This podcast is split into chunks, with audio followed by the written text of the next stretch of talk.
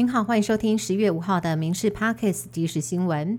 小犬台风中心通过兰屿附近海域，猛烈风势之下，不仅吹坏了兰屿气象站的风速计，更出现了每秒九十五点二米强的十七级以上强风，刷新了台湾气象史最强阵风纪录。当时不仅有居民家门直接被吹走，一整夜的肆虐之后，房子、校园都遭到摧毁，甚至铁皮屋都被掀翻。居民只说没有看过这么严重的灾情。此外，富冈渔港也是海水汹涌，甚至一度掀起七米巨浪。靠近登陆点的大武乡活动中心铁皮屋顶整个被吹掀，负责收容避难民众的活动中心也落难，只能够暂停收容。而达人乡也很惨，多处路树倒塌，连遮雨棚也被扯坏。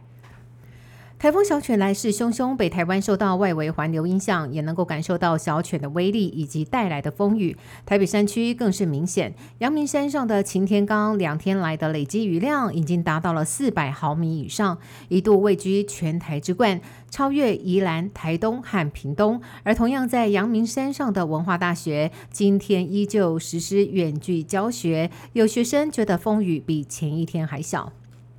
小犬台风过境，新竹县市达到了停班停课标准，宣布放假，让许多新竹人超开心的。因为距离上一次放台风假已经过了一千四百六十六天，等了四年，终于等到了台风假。市长高虹安在脸书也被灌爆狂刷一排。不过还好有放台风假，因为新竹昨天晚上已经感受到了小犬威力，在强风侵袭之下。近三千户停电。反观北北基桃未达停班停课的标准，部分交通台铁和国内航班因此调整。就有外国旅客首度抵台就巧遇台风，直呼好扫兴。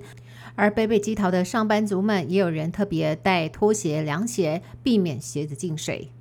台风假两样情，今天凌晨四点半，台中一名外送员正要回家，骑机车不慎压过被台风吹落的树枝，当场摔车翻滚了好几圈，造成了手脚多处擦伤。不过与此同时，有许多人却是一听到台风假的消息，就开始邀约到 KTV 欢唱一整夜。也造成 KTV 业者电话接不完，包厢瞬间秒杀的情形，许多消费者也直呼赚到了。而且台风假的这一天，刚好碰上百货公司周年庆，一早开门就涌入了大批民众抢购。